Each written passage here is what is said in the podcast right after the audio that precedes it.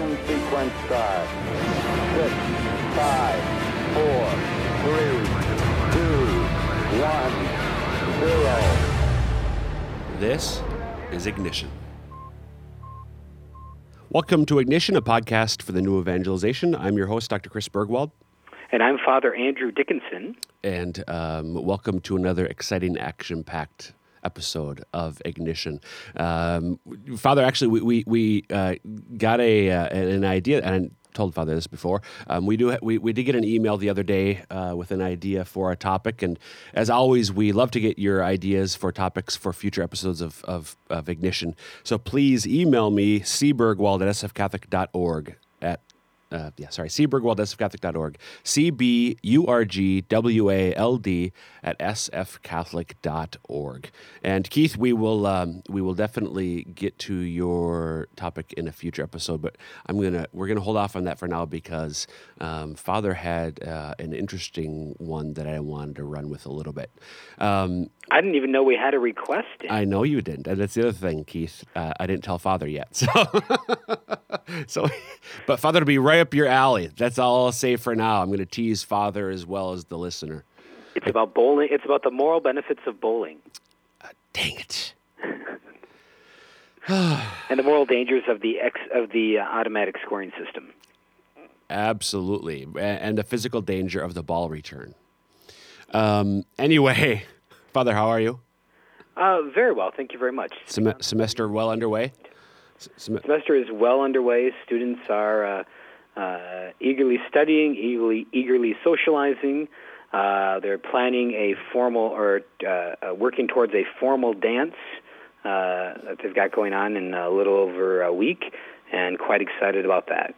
Very nice, very nice. And we are, uh, let's see, we're recording this on Wednesday, January 30th.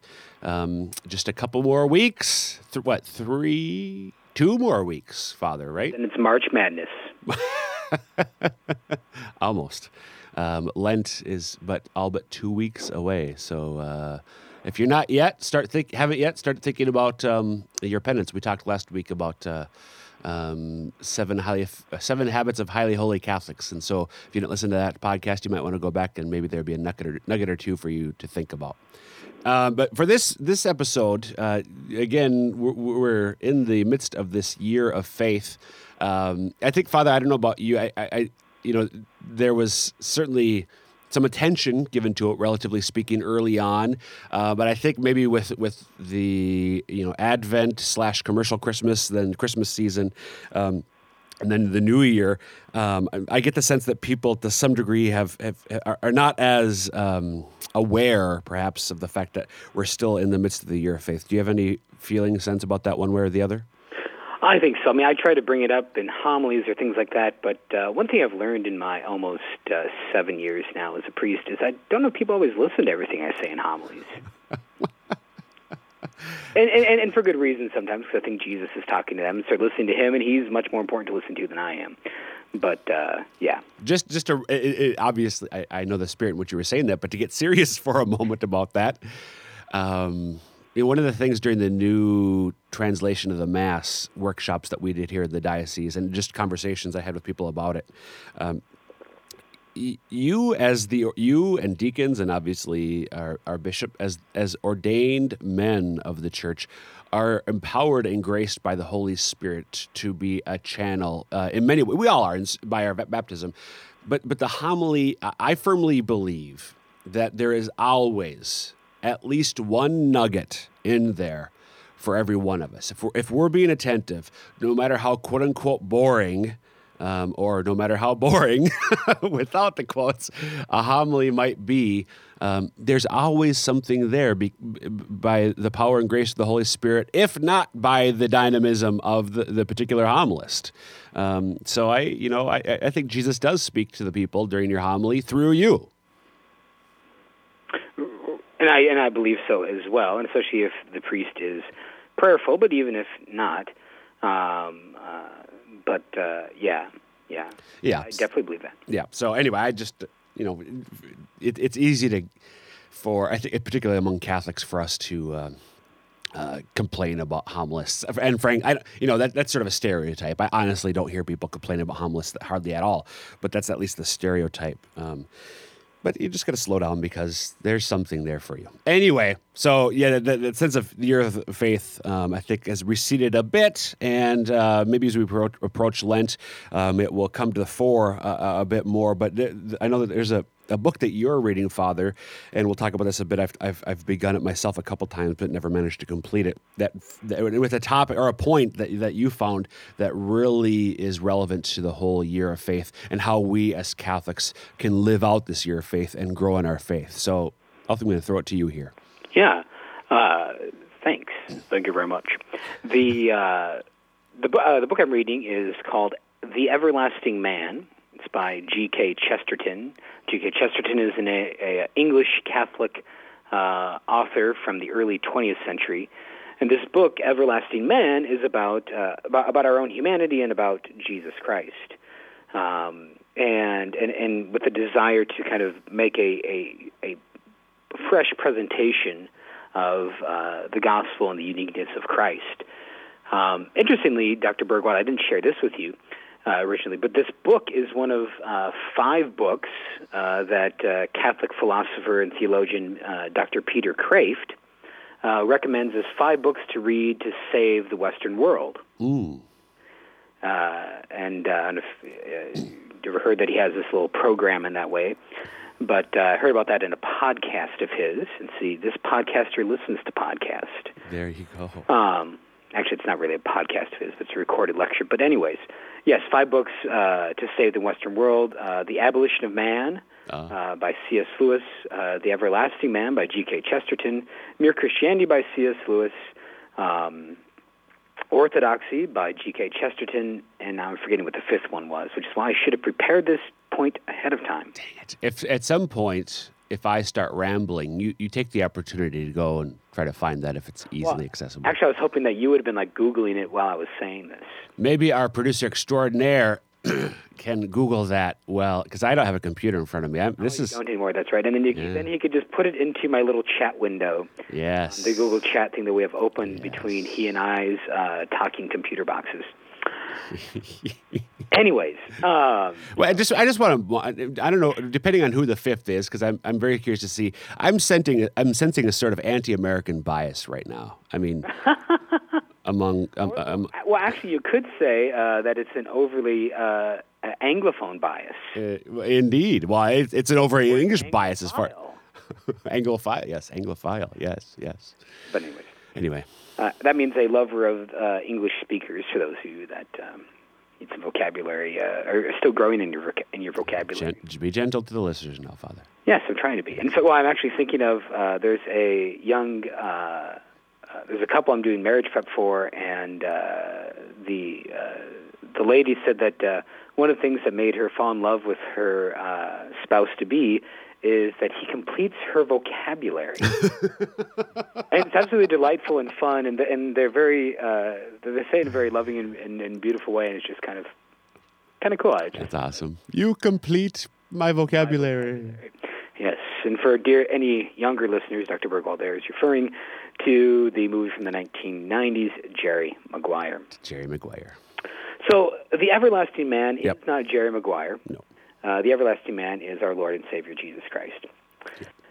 But in this introduction to this book, I was uh, really drawn into this whole notion that um, of familiarity and kind of this horrible uh, human tendency, or at least right now in um, our modern minds, that familiarity breeds contempt. Right.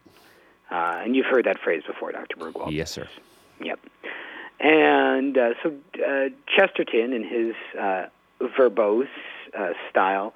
Uh, some people comment that G.K. Chesterton plays with words like jugglers play with balls. Um, just kind of tosses words around up in the air, uses them in a very playful manner. Right. Uh, but in his writing, very serious though, he's, he's very concerned about um, this uh, um, this this lack of familiar, or this, or I should say, this over familiarity with the gospel message, which really is actually no familiarity at all um, and leading to an ill-educated uh, Christian who usually becomes an ill-tempered agnostic. Mm. And so, very troubling for us, though, in the year of faith, wouldn't you say? Absolutely. And I think certainly if you, if you would look back at the text of Porta Fidei, that um, uh, uh, Pope Benedict even talks about that need to rediscover uh, uh, the faith in a, in a fresh manner when he calls for the year of faith. He wants us to rediscover uh, the joy of the Christian faith. And uh, so Chesterton, in his book, makes a comment where he says um, that uh, he wonders what it would be like to kind of write the gospel uh, from the perspective of you know the Far East. You know, what if it was a story of a man in China? You know, and, and instead of mangers, there's pagodas, um, and just that whole idea to, to try and what do we what do we need to do to see things afresh? Yeah, I is that a, is that a legitimate need to see things afresh? Well, I think going back to what you said about familiarity breeding contempt, and the point that you had just made just just a moment ago about the Holy Father's des- desire that um, during this year of faith we, dis- we rediscover the joy of our faith. That's that's a point when I talk about the year of faith. That's definitely a point that I that I hone in on, um, and I refer to um, the the prayer, uh, short prayer offered by the, the doctor of the church, the Spanish mystic Saint Teresa of Avila. Um, Lord, save me from dour faced Christians. Lord, save me from gloomy saints. Yeah. Um, the reality that uh, too, for too off, for too many of us, at least for too much of our lives, speaking for myself, we uh, oh, oh, I'm this, I've got to put up with these teachings or do this or that or blah, blah, blah, blah. Um, and, and, and, a lack of joy, but then that idea of familiarity breeding contempt that you just spoke about. Right. Uh, and, and, we, and we become, and, you know, we could look at lots of historical reasons of, of how we got that way just in the course of Christianity, uh, especially since uh, the time of the Enlightenment and, and the Reformation in the West and kind of that over intellectualized Christianity, especially maybe of Northern European um, uh, origins, uh, where they try to create, you know, a Christianity that would be uh, stand out, standing on reason alone, or the Christianity of a pure reason.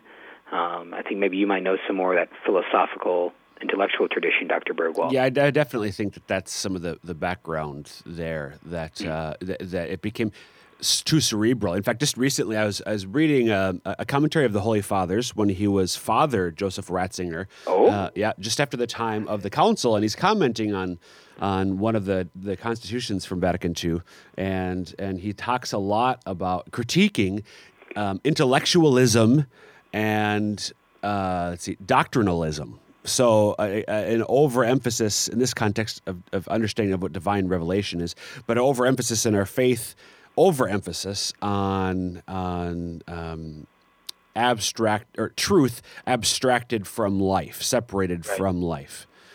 And, and and from that uh, from the lived reality of things and which again is kind of to Chesterton's point here that you know there's a vibrancy to things that are alive and living and when we try to in kind of maybe our, our modern minds we're, we're analytical we're scientific we, always, we wanted to in order to dissect something you always have to kill it Right. Yes. You know, yes. in order to dissect something, you always have to kill it. We want to dissect our faith. It seems instead of allowing it to be alive and to trust in its in its living nature in that way. Um, I just uh, while we were talking, I went to the actual quote from Pope Benedict, and it's right from the very beginning of his call for this year of faith. He says, "You know, ever since the start of my ministry as successor of Peter, I have spoken of the need to rediscover the journey of faith." So as to shed ever clearer light on the joy and renewed enthusiasm of the encounter with Christ. Yes. You know, I think about um, him speaking about how with Christ, with Jesus Christ, it is a yes that we make, not a no. Um, you know that uh, our life with Christ is about is a yes to Him, not a no to this, no to that, no to something else. Right, and it's and it's a yes to Him, not to a series of ideas. Um, I, am sure I've referred to. It's become my favorite quote of his, short quote at least. Um, the the being Christian. Um, the, the, Christian faith is not just about believing that certain things are true, but is above all a, rela- a personal relationship with Jesus Christ. Very much so, yes. And that, that, that's that's the only thing that actually gives life. Yep. And we know we can know that from practical human experiences. Um, I heard uh, Curtis Martin, the founder of Focus, the Fellowship of Catholic University Students, he was speaking about how rules without a relationship lead to rebellion. Yep. It's kind of a basic principle of fatherhood. Yep. You know, for him as a father of his children, rules without relationship leads to rebellion. And it's the same way, of course, in the life of faith, and which is why our Lord uh, and God and His beauty and and, uh, and mystery has revealed Himself as Father, as Son, as Counselor, Holy Spirit, and um, and for us to rediscover the the beauty of that. Yep. Yep. So uh, in this, I was even then struck. Um, I was reading uh, uh, some. I tried to read some church news and things like that, and there was uh, two two profiles of the Archbishop of San Francisco recently uh, published. One by San Francisco Magazine, one by I believe it was the Guardian, which is a uh, Catholic publication in England. And it's very interesting to see the differences in the way they approach the man, and really because they approach the man how they approach the faith. And uh, because, of course, San Francisco, what do we think of in American minds? Well, po- modern day San Francisco, we think uh, culture of sexual culture of sexual revolution, Right. and probably a forefront of uh, the active homosexual culture. And Archbishop Cordileone, uh, the Archbishop of San Francisco, has been very active and vocal in supporting uh, the uh, natural and uh, right definition of marriage. But uh, so the two the two articles, uh, the one in uh, I don't remember what the one in England was titled, but it very much allowed him to speak, and he spoke very nicely. The one, the profile in the San Francisco Magazine, a secular uh, uh, magazine, it was titled Archbishop of No you know, Archbishop of No, and so um, and so uh, uh, that's um, uh, you know a very just a very telling presentation in that regard. Wow. So I, I, mean, I am curious, Father. By the way, the um, the the English one, the, the um, maybe there there are two different papers, but um, in in England, the Guardian, there is a paper called the Guardian, but it's That's it's not a church one. That's not a church one. No, you're right. Sorry. Okay. Um, you know, I, I don't remember. It might have been the Catholic Herald. Uh, okay, so but it was a Catholic newspaper though. This Pretty this, sure Okay, was, okay, yes. okay. Yep. Because I would have been really impressed if it was the Guardian that had. Uh, Right. Okay. All right. And so, um, but just so that whole idea then of, of kind of labeling and, and, and I, oh, we know what this faith is, and you're just a man who tells us no. Yep. Instead of actually having an openness to consider, no, there might actually be something here. Yep. Because again, there's that idea of familiarity. I think I understand what this is. This is this is one of my points with the new evangelization. I think that one of the great challenges in the West is that there are so many people uh, who who who do claim um, the, the, you refer to themselves as Christians, even though they may not be practicing actively. Um, but even people generally who aren't Christian, who oh yeah, I've I've heard about you know Jesus Christ, or I've heard about the the church or whatever, and they think they understand it, and it's that whole idea. I'm pretty sure we've talked about before. They they've in a sense been inoculated against the full power and truth and beauty of the gospel um, by this diminished, weakened, superficial sense of what it's all about. And that makes it that much more challenging then for us to try to reach them because they've got so many misconceptions or, or partial uh, understandings of, of what uh, Christianity and Catholicism in particular is all about that it makes it that much it makes it it's hard, makes it harder to proclaim the gospel to them than it would be to somebody who has a blank slate in that regard. Does, would you would you agree with that? I, I think so very much. Um, and I, I don't know if you use the word and what you're saying there, but I and a priest friend have talked about as being inoculated against Yep. the gospel. Yeah. Yep, yep. It's it's like a vaccine in a negative way. It's a vaccine that that that makes it very difficult for us to bring the full power of the go- the good news to them. But as I tell people, it is certainly possible to do that nonetheless. And one one of the things that occurred to me then reading this uh, uh, passage by Chester, and I shared this with you, Dr. Burgwald, and I haven't gotten to follow up and look for that, but um, is I, I wonder if this is a little bit what inspired, and you know whether it's directly from Chesterton or just the same idea.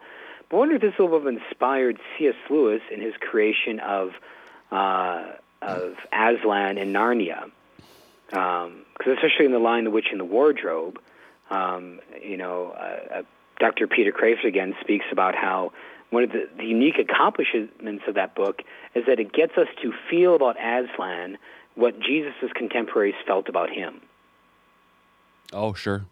Yeah, and, and that that's kind of the real power, the uh, the gift of that book, and um, so uh, uh, and that, that was just a fascinating thought, and just kind of put the two thoughts together. Now, so know it's something to speculate on. I don't know if we'd ever know whether there's a direct connection or not. Um, but it certainly makes uh, me appreciate things like the Chronicles of Narnia or the Passion of the Christ, efforts like that all the more. Absolutely. You know, I, and I, I shared this with Father as well. What, um, this isn't from the Everlasting Man. It's one of from one of Ch- Chesterton's other books, Orthodoxy, uh, which I think you said Father's on uh, Kreeft's list. Is that right? Yes, on okay. his list of six. Apparently, six. I, okay. I was wrong. It's six books, not five. Okay. okay. Um, so on in in the beginning of Orthodoxy, he gives a, a similar um, word image uh, to to convey this point um, and, and this is my, you know, I don't have it right in front of me, so it's sort of my my take on what he says there. Uh, but the, the, idea of a, of a man who sets sail from from England to discover in, in, in, a boat to discover a new new country, and he and he's sailing, and he comes upon this land, and he sails up this river, and comes to this what seems to be you know central city for this this new land. And people look strange and strange buildings, and he gets out of his out of his out of his ship, and he plants the the Union Jack on the ground, and, and I claim this this land for you know Queen Elizabeth, and somebody looks at him and hey, dude, you're in London. Um, but just the, the, so the you know he, he comes back, but he saw it from a different perspective and was struck and in awe and amazement by that. And that's I think what what um, what we've been saying here. Chester makes the similar point in the Everlasting Man, and it's what the Holy Father desires for this year of faith that we be struck anew by the wonder, the awe, the the joy of of of the relationship with Christ and everything that comes with it. Right, but which is just uh, which is what we need so badly in our own spiritual life, and also for the sake of evangelization. You know, why invite someone to humdrum? Exactly. Yeah. I mean, if you look miserable being a Christian, being a Catholic, why the heck is that going to attract anybody? I mean, no matter what you say, what does what what what do you and your actions and the way you carry yourself, the way you respond, what does that convey about about your excitement or not about being a Catholic. Right, right. Well, which brings me to actually another um, idea, um, and that's uh, this is also the beauty, and, and he did, I'm surprised Chesterton doesn't bring this up, at least not in the introduction. But this is also the power and the beauty of the saints. Yep. Uh, that the saints, you know, again, are uh, Saint John Vianney will refer to the saints as so many mirrors in which Christ admires himself. Mm. Right? And so in the saints, we're able to see the virtues, the qualities, the aspects of Jesus Christ, the power and the glory of his name and his reign, and uh, in a new and fresh way for our own time or for our own personalities and ways. Yeah, you know, I'm. Uh, I remember Pope Benedict again before he was Pope. He, I think this is late '70s or early '80s. Said that the best apologetic, the best defense explanation of um, the Catholic faith is her art. In in our day and age, the most effective in our day and age is her sacred art and her saints. So the beautiness of our art, the beautiness of those who live out the faith with intensity, are in in this day and age the best explanation um, and defense of the Catholic faith. Very much so. It's good. Yeah. So, anything else, the Father, uh, along this uh, uh these lines, or or what you've read thus far in the Everlasting Man that that you want to share? Uh, no, I think that would be um, about it. Okay, and uh, I, I am wondering, did you did, did did you guys come up with the other two titles lists? Uh, yes, title? yes, yes. So, uh, well, uh, there's some debate because some people talk about there being a five book list, some people talk about a six book list. But in the talk that I was referring to, um, he talks about Lost in the Cosmos by Walker Percy. Oh, okay. Which is kind of a mock self help book. Yep. Uh, it's, it's, a novel, right? Isn't it? Yep. That, yep. novel. And then The Abolition of Man, which is a serious uh, book by C.S. Lewis about relativism. Yep. And then, uh, and Peter Kreeft would say those two books kind of form the foundation, okay. the precondition of why we need to read the other four. Okay. Um, because they kind of just said this this is the world we're in. Basically, they tell us. Okay. I recently just completed the Abolition of Man, and I was like, man, this is so 2013. Uh, but he wrote it in 1944. Exactly. Yeah. Um, and Peter Kreeft considers Lost in the Cosmos to kind of be a novel version, not as in the sense of new, but in the sense of a story um, of of that. Now, uh, then the, the, the other four then are Mere Christianity, Yep. uh, it's The Everlasting Man by G.K. Chesterton, and Orthodoxy. And then the final book being Brave New World. Oh.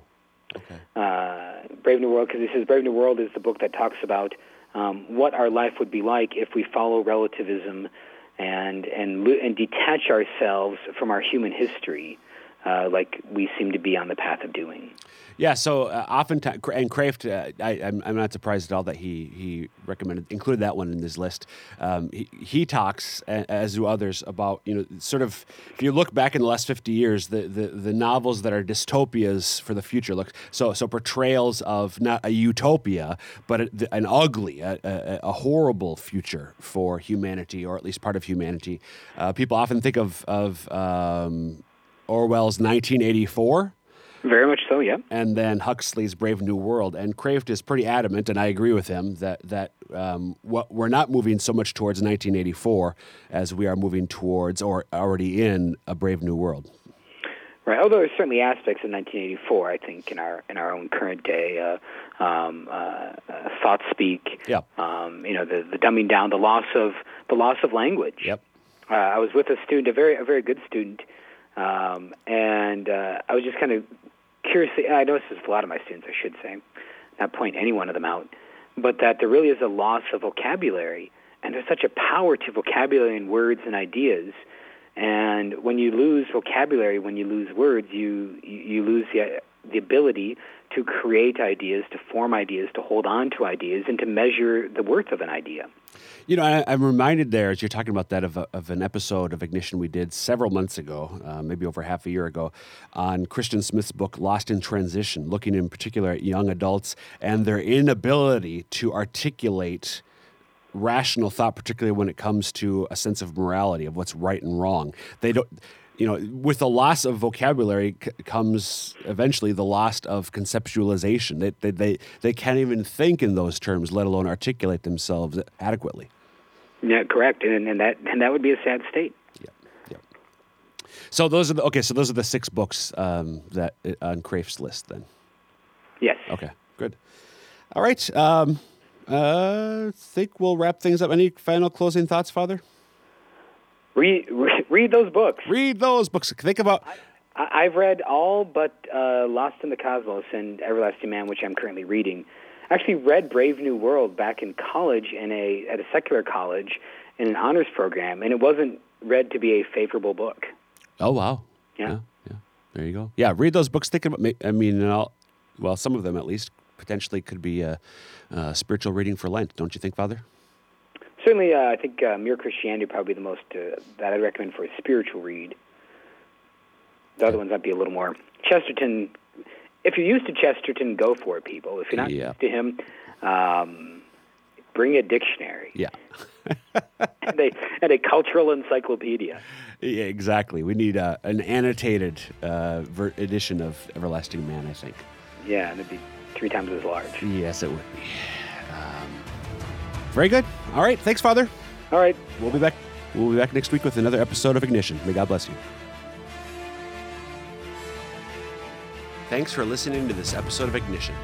If you have any questions, comments, or ideas for future topics, you can email me at cburgwald at sfcatholic.org.